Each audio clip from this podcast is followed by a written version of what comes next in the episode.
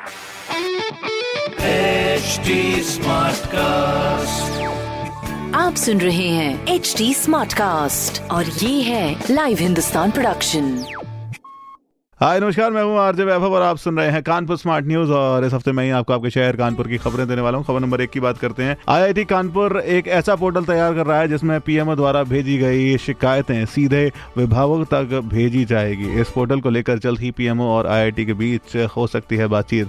खबर नंबर दो की बात करें तो कानपुर से चलने वाली बारह ट्रेन को रेलवे ने प्राइवेट करने का फैसला किया है, जिसके साथ ही बारह एम ट्रेन भी शामिल होगी। खबर नंबर तीन की बात करें तो सेफ़ सिटी प्रोजेक्ट देगा कानपुर की महिलाओं को पूरी सुरक्षा, जिसके अंतर्गत शहर को 40 पिंक चौकियाँ 120 स्कूटी और 16 कारें मिलेंगी। और बाजारों में 480 पीटीजेड और 1223 फिक्स कैमरास भी लगेंगे। ऐसी खबरों के लिए आप पढ़ सकते हैं हिंदुस्तान अखबार। कोई सवाल हो तो ज़रूर पूछेगा on Facebook Instagram and Twitter हमारा हैंडल है एट और ऐसे पॉडकास्ट सुनने के लिए लॉग ऑन टू www.htsmartcast.com आप सुन रहे हैं एच डी स्मार्ट कास्ट और ये था live Hindustan production smart Smartcast.